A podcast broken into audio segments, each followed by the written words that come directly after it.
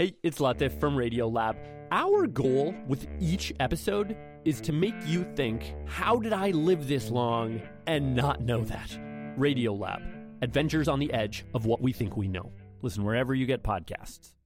The Takeaway has embarked on a year long exploration of the changing world of community colleges. We've looked at South Dakota's Lake Area Technical Institute that has had great success meeting student needs and community needs for workers and people trying to escape persistent social problems.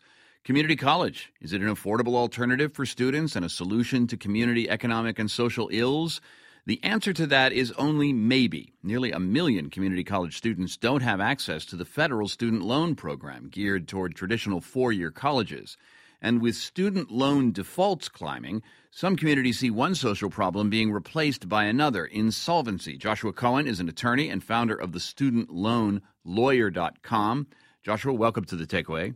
Hi, thank you. Are community college students in a particular bind here regarding indebtedness, defaults, and their lack of access to low interest loans?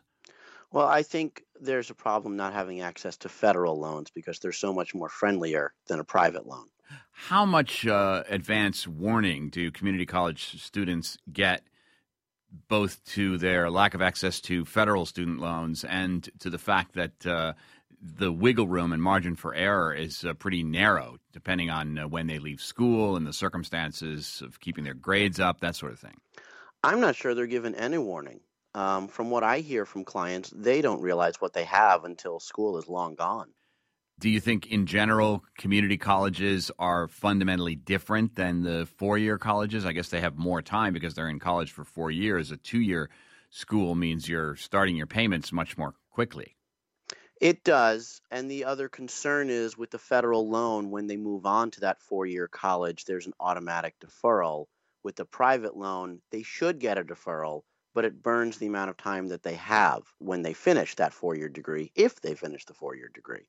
There's also the idea that when you're going to community college, you're expecting to continue on. When you go to a four year college, you're expecting to graduate with a bachelor's. And that in itself is a different mindset for the student.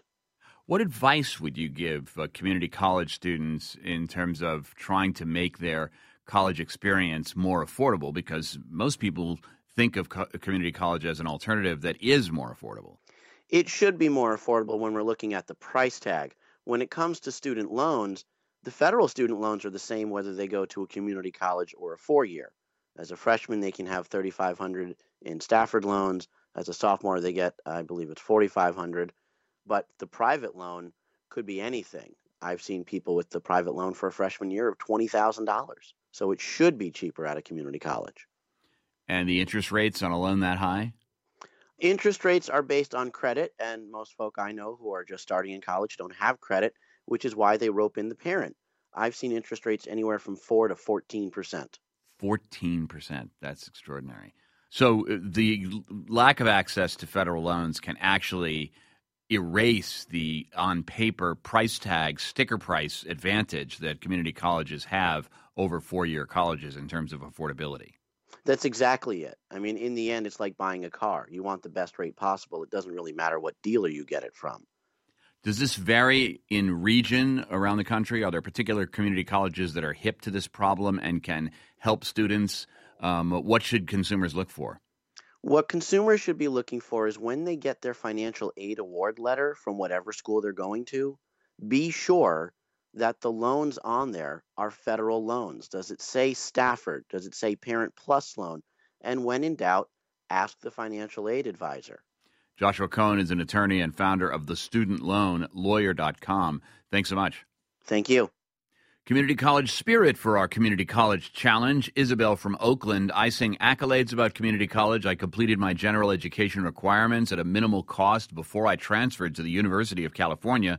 Now, after many years as a social worker, I am changing careers, moving from social science to the hard sciences of biology, microbiology, and the dreaded organic chemistry. I cannot speak highly enough about the small class size as I complete those challenging courses. I never would have received such good instruction at a university setting. Frankly, I would have been lost. But Catherine from New York says, I was so glad to hear that you're focusing on community colleges. My sister works as an adjunct professor in New Jersey, works long hours, has no benefits, and makes low pay. She just loves teaching, but she has a master's degree, is 59 years old, and has trouble paying her bills. Tell us your story of community colleges at 8778 My Take or tweet us at The Takeaway.